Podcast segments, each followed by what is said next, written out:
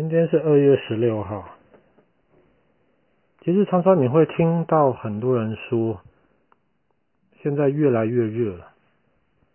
确实，像爸爸小时候，可能夏天三十一、三十二、三十三度就很了不起了。现在常常在亚洲夏天都会变成三十七、三十八、三十九，甚至四十度。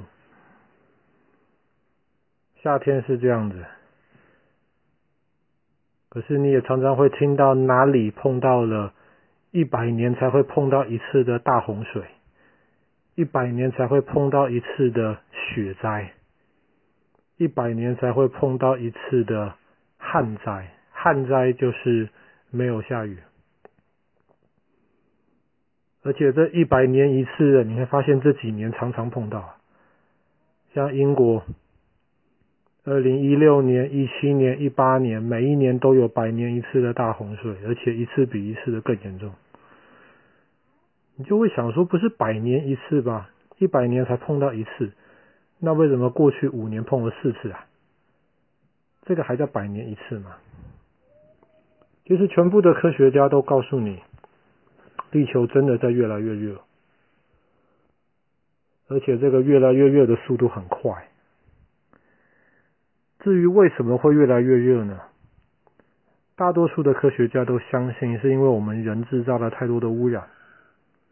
比方说，如果今天你常常要开车，去哪里都要开车的话，你开车，除非你是现在是用新的电动车，不然你开车一定会排放废气。就算你用电动车哈，你也要帮它充电呢。那么充电的电从哪里来？大多数的电可能还是火力发电厂啊、天然气发电厂啊，这种会产生废气的这些能源。就算你说好了，那么我不用电好了，我也不开车，那我不制造废气了吗？你去超级市场买东西，你会发现，其实超级市场里面全部的这些东西。特别是我们住的这个地方，全部的东西都是从国外运过来的。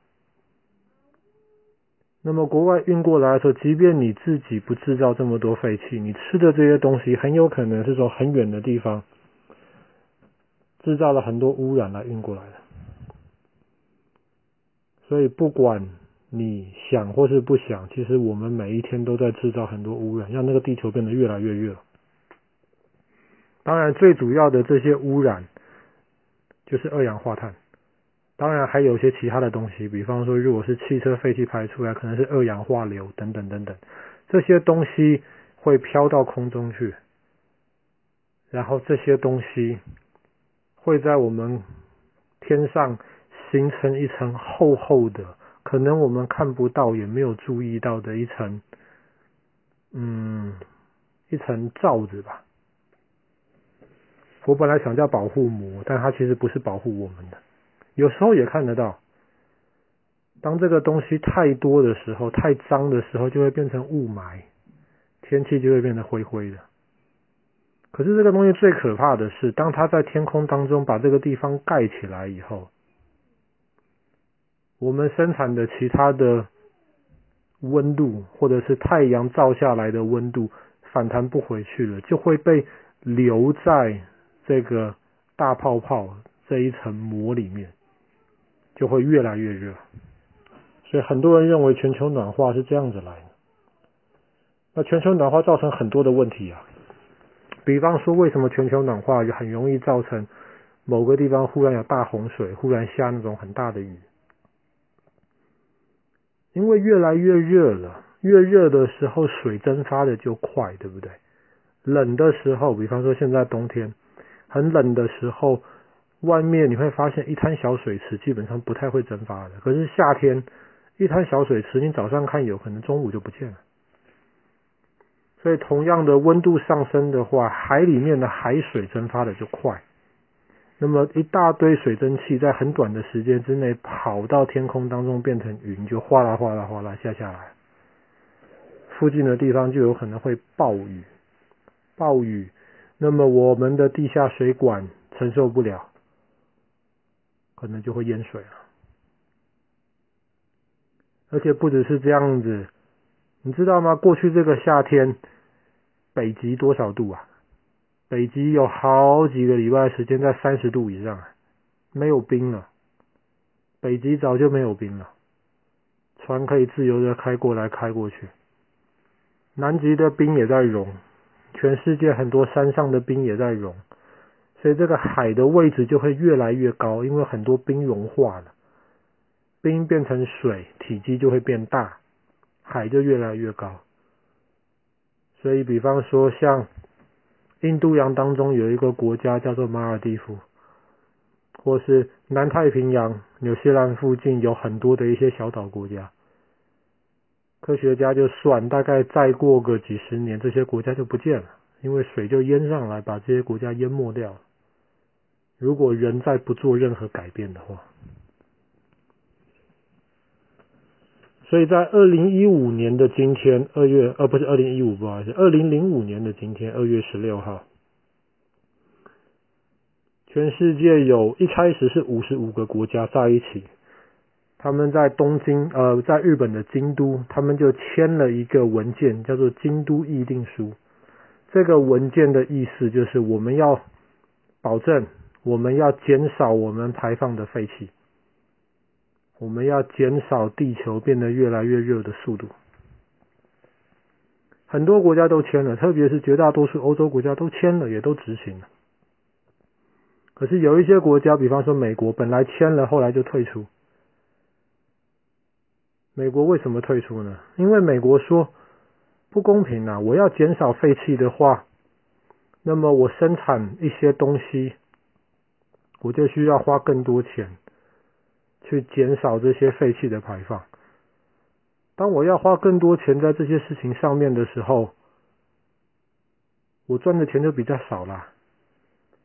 而且，为什么只要求我美国呢？为什么全世界有还有其他这么多国家？特别那个时候，中国大陆为什么不要求中国大陆签呢？哪有我签中国大陆不签的道理？所以美国后来就退出了。中国大陆本来是不签的。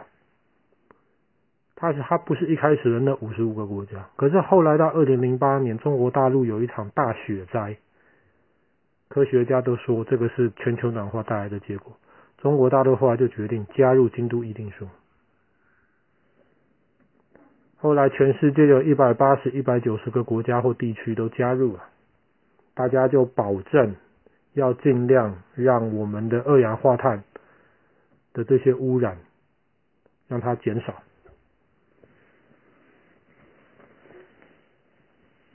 除了京都议定书之外，在二零一六年的时候，又有很多国家在巴黎聚在一起，又签了一个巴黎协议。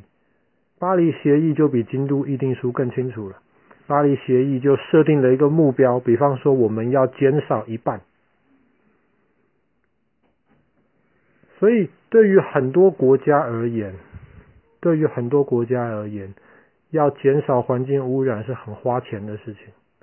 他们就要用要用更干净的方法来生产很多设备，所以一开始很多还在发展的国家就不愿意签，因为他们说他们还在发展，他们钱还不够，如果再花钱来做这种环境保护的工作的话，他们没有办法。可是这几年大家发现这个问题越来越严重，现在新冠的病毒。搞得很严重，可是前几天之前，全世界最有钱的一个人才说，新冠病毒虽然很严重，可是跟全球暖化比，是一个非常容易解决的问题。全球暖化非常非常麻烦，最大的问题不只是全世界的温度上升一两度，上升一两度可能你觉得没什么，可是最大的问题是一些以前本来适合人居住的地方。因为气候改变了，就变得不适合人居住了。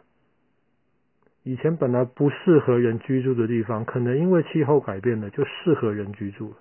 比方说，可能以后我们会看到撒哈拉沙漠开始下大雨，开始长出草、长出树，开始变得适合人住了。而伦敦、纽约、东京这种地方，非常非常多人住的地方，慢慢开始变得太热了。甚至海平面上升了，把东京、把阿姆斯特丹淹没了，就开始不适合人住了。可是你要怎么样把伦敦、把东京、把纽约这么多人搬到，比方说撒哈拉沙漠去呢？没有办法。你要怎么样把马尔地夫或者太平洋很多这些小岛上面的这些人民搬到一个安全不会被水淹的地方呢？非常非常困难。所以我们有时候也要想一想，我们该怎么样能够减少制造污染。虽然我们每一个人能做的事情很少，可是如果我们大家都能够一起来做的的话，我们地球可能也不会热得那么快。好了，今天故事就讲到这里了。二零零五年的今天，我们人类第一次签下了一个全世界性的一个合约，来保护地球，不让地球变热的速度那么快。京都议定书。